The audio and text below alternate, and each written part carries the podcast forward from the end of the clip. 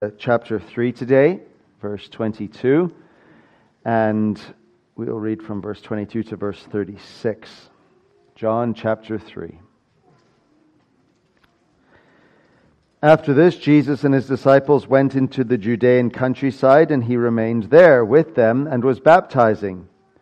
John also was baptizing at Aenon near Salim, because water was plentiful there and people were coming and being baptized, for John had not yet been put in prison.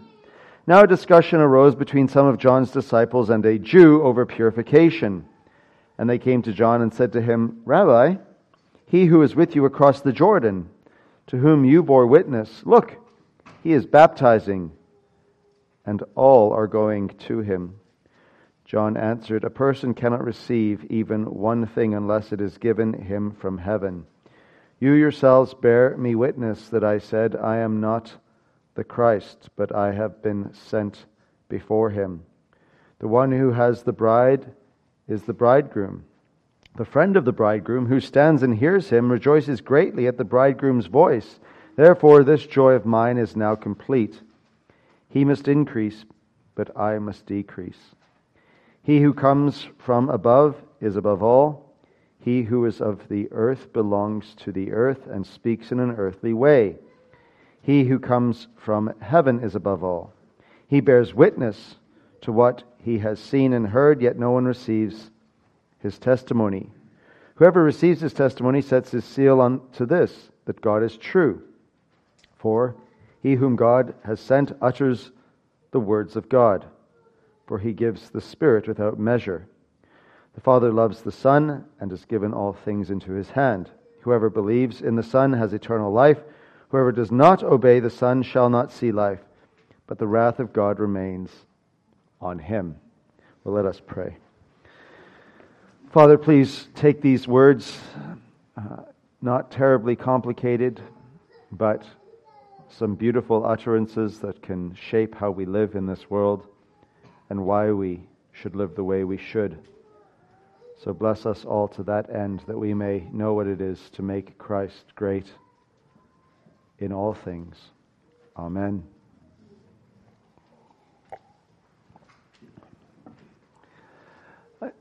The sin of jealousy is uh, a sin that I think is highly contextual in the sense that uh, you don't realize how jealous you are until you are placed in a context where uh, there is perhaps a perceived competition that you have either imagined or are in fact part of between you and someone else or even others.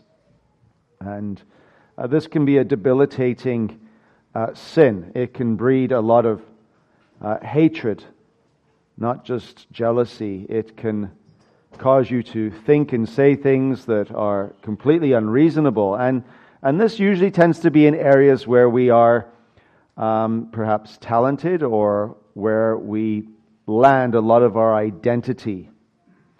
And you have to think about the areas that you would probably be jealous. If you are a talented individual in many areas, you are probably going to suffer with jealousy more than those who are ordinary people uh, who don't have a lot of talents.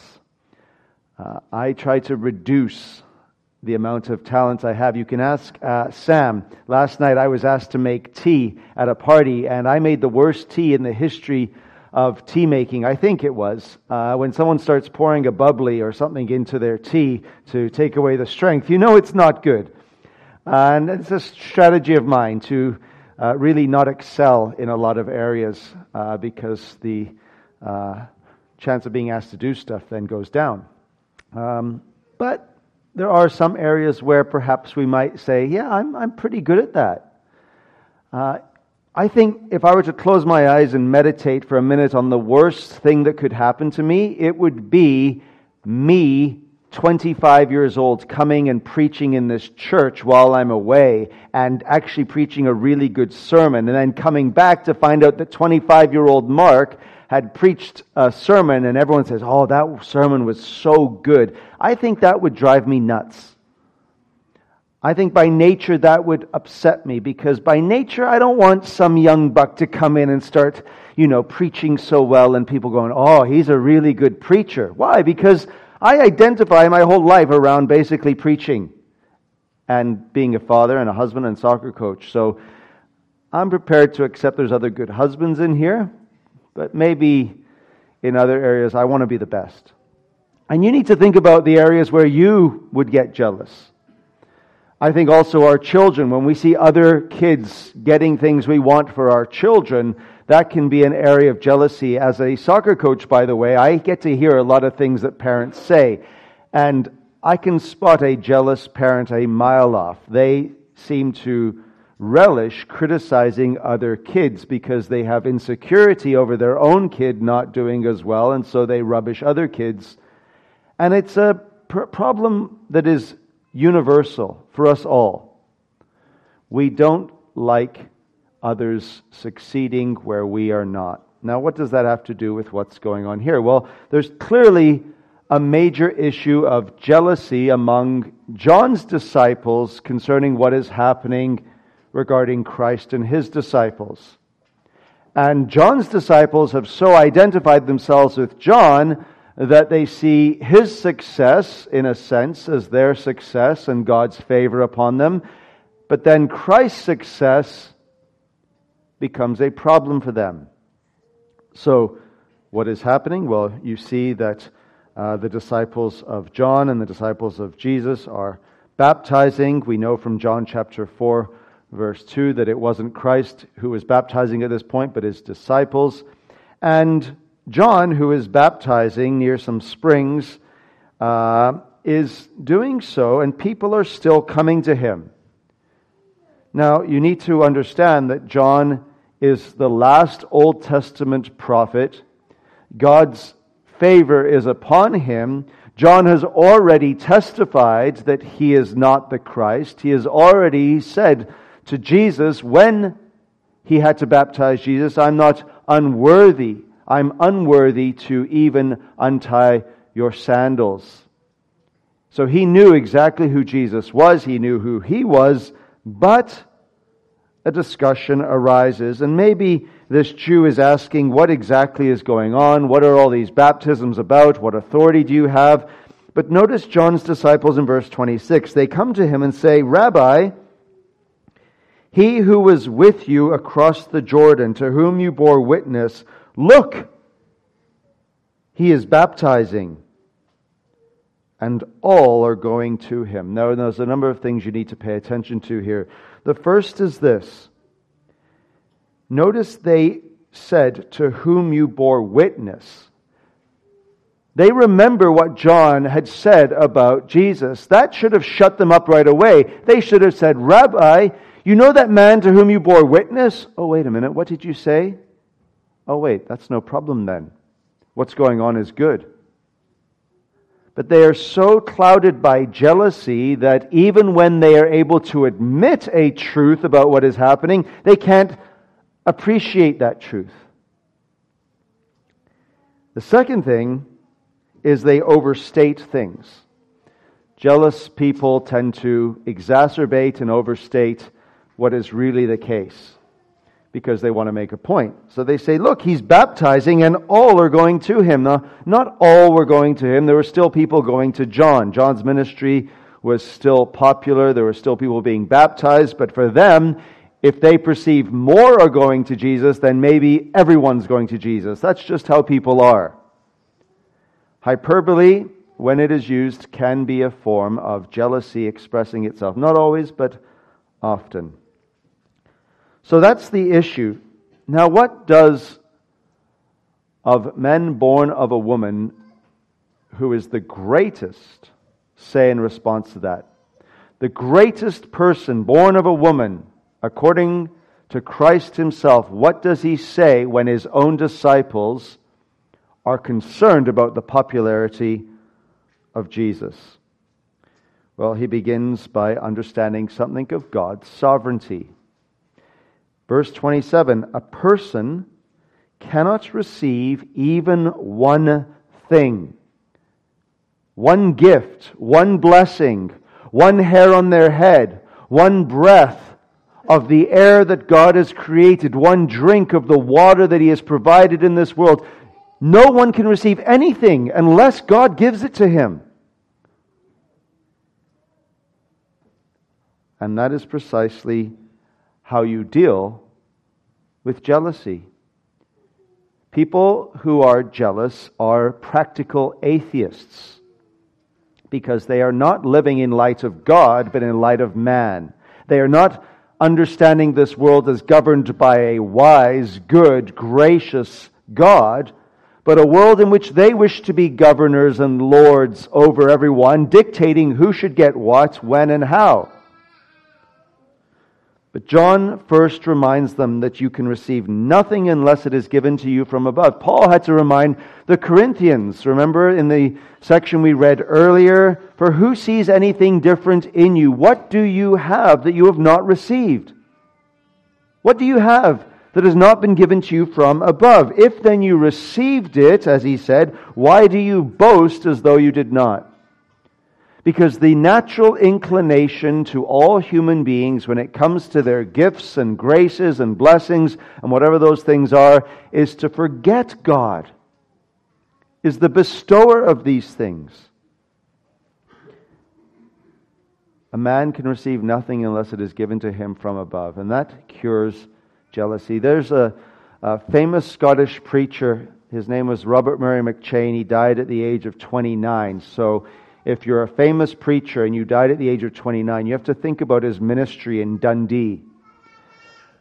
There's a place called St. Peter's in Dundee where he was a, uh, a preacher and he was such a godly man that people would say it's like godliness came naturally to him. That's how he appeared. And he had a powerful ministry. And if you read some of his sermons, they are so Christ exalting and Christ suffused that you can't help but think there was a special mark upon him from above that was uncommon. And in his ministry, he decided to go to the Holy Land to evangelize the Jewish people, but also because uh, as a sickly person, the warm weather they thought would be helpful to him in his sickness. And when he left Scotland to go to the Holy Land on his travels. He was coming back, I think, through Hamburg. He found out that a young preacher named William Burns, who was preaching for him while he was away, that a revival had broken out. So he'd been ministering to his people, praying for his people, being faithful to his people. He leaves his people, a young minister comes in, and a revival breaks out.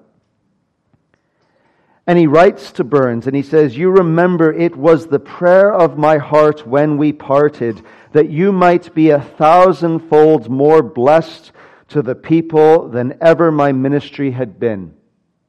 Now, I didn't say this to the people before, so you're getting a bonus point. Please listen to it then, okay? Because to whom much is given, much is expected. Be careful what you pray for, especially if you have a good prayer. It might come true. He prays that Burns would have a thousandfold more blessing. And God then says, okay, I'll bring a revival. When you leave, I will let someone else preach and there will be even greater power so that 40 and 50 people each Lord's Day would be coming and saying, what must I do to be saved? And he continues by saying, How it will gladden my heart if you can really tell me that it has been so. But then he warns Burns.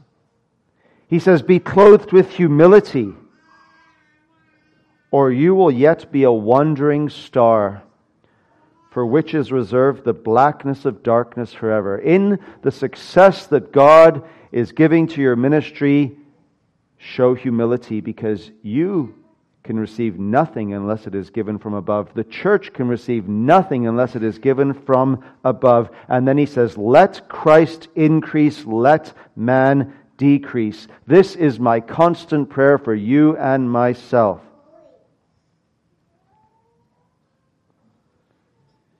So, John answered, A person cannot receive even one thing unless it is given to him from heaven. One of the great passages in God's Word, I believe. But then in verse 28, he says, You yourselves bear me witness that I said, Listen, I've already told you this. I am not the Christ, but I have been sent before him. Now, 95% of the ministry is telling people the same things they need to hear. And I just made that number up, by the way. But, you know, people like to give statistics and percentages as if they know. I don't really know, it just seemed like a good number. So I'll be honest about that. But can I say that the vast majority of one's ministry is simply reminding people in situations of things that they already know? Sometimes you tell them something they didn't know it, but that's the rare occasion. A lot of times it's, do you trust God? Is God good? Is God wise? Has Jesus died for your sins? It's the basic truths that people have to hear. And John is saying to his disciples, I've already told you, I'm not the Christ. He's the Christ, I am not. And they need to hear it again because they got caught up in envy and rivalry and jealousy and dissension and bickering and all the things that go along with fleshly attitudes towards the ministry. So John is not the Messiah. But then he speaks of who he is in relation to Christ. He's not the Christ, but who is he? Well, verse 29 the one who has the bride is the bridegroom. This is common sense. The friend of the bridegroom who stands and hears him rejoices greatly at the bridegroom's voice. Therefore, this joy of mine is now complete. Who is John likening himself to in modern day parlance? He is likening himself to the best man. John Calvin has a comment on this. It's quite striking. I hope you won't mind me quoting him. But John Calvin said that the man who tries to receive the sort of praise and worship from people that is only due to Christ is like a groomsman who is trying to sleep with the bride before his friend's wedding. So, when you see people trying to take away glory that belongs to Christ, and this happens in churches, happens in big churches, small churches, medium churches. It happens in all realms and walks of Christian ministry. Anyone who would take the glory that belongs to Christ is like a man who is trying to sleep with the bride of his best friend. It's just unspeakable. And John is basically saying, I am the last person who is going to try and say, I am the Christ or that you should be following after me. Now, if you're having a slow day today, you go home, you say, Ah, the weather's not great. I'll skip that bike ride or that walk to the pond with the bread flo- throwing to the ducks and stuff. And you say, I'm going to crack open my Bible. Just go and read Judges chapter 14 about uh, the Samson and his best mate uh, taking his bride, and even the Philistines, who are wicked people, seeing the horror of what had happened. You just don't do that. Now, after that comes what I would say, and you will forgive me, I hope, for uh, the language of a life verse, you know? Very North American, isn't it? Uh, what is your life verse? Uh, even get it tattooed these days. That's okay, I'm told. Uh, this is a bit of a life verse, if I may just use that language. He must increase, but I must decrease. Those words are far easier said than done. Let me assure you. So you can have your life verse. You can put a tattoo on with those words. You could etch it into this pulpit. But to actually apply those words in one's life, it takes a work from above. He must increase, I must decrease. What happened to John shortly after saying these words? He was put in prison and then his head was chopped off. So Robert Murray McCheyne, be careful what you pray for. John the Baptist, be careful what you say.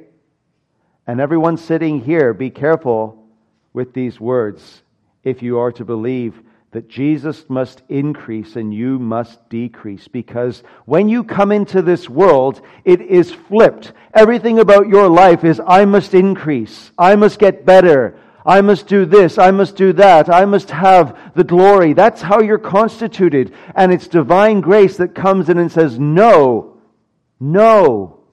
Christ must increase. You must decrease. John the Baptist understood this, and he said it and he believed it. There's a story of Hudson Taylor, actually. He was going to a large Presbyterian church in Melbourne, and they introduced him as our illustrious friend, Hudson Taylor. And if you, you ever want to hear uh, somebody's obituary read while they're alive, go to a, a, a conference, a Ligonier conference or uh, something and there's a long paragraph of Doctor this who has written these books and done this and that, and then you go, oh, okay, let it end. Hudson Taylor gets up there and says, I am the little servant of an illustrious master. That's all you are. A little servant of an illustrious master. You know, the Reformed evangelicalism and evangelicalism and every other isms would be a lot better if people were just simply introduced as a little servant of an illustrious master. That's what the Bible's teaching us here. He must increase, I must decrease. He must have the glory, I must not. But it is very painful to actually enter into that life. Because it doesn't come naturally to us. And then John, the author, not John the Baptist, I believe this is John's commentary now on why Christ should be first. And he gives a number of reasons. One is he is from above, he is from heaven. He is the one who has seen the face of the Father. He is the one who possesses all things, knows all things, is entitled to all things. He is God. He is from above. And he speaks in a heavenly way. In fact, he bears witness in verse 32 to what he has seen and heard. What has he seen and heard? He has seen and heard the words of the Father, unlike anyone else. He is the true prophet. And not only that, he has received the Spirit without measure. Verse 34 for he gives the Spirit without measure. And because Christ has received the Spirit without measure, he is able to speak all the words the Father has given to him. He has authority. But he also has the mark of authority in verse 35. The Father loves the Son. And how does the Father love the Son? He has given all things into his hand. He has given him authority and power. Now, before we conclude, can I just ask you this question? If Jesus must increase and we must decrease, and if you could just go back to when John the Baptist actually uttered those words, and imagine for a moment that John the Baptist has said those words as though for the first time, and then over there, Jesus is there with his disciples and they are baptizing. And John says, He must increase and I must decrease.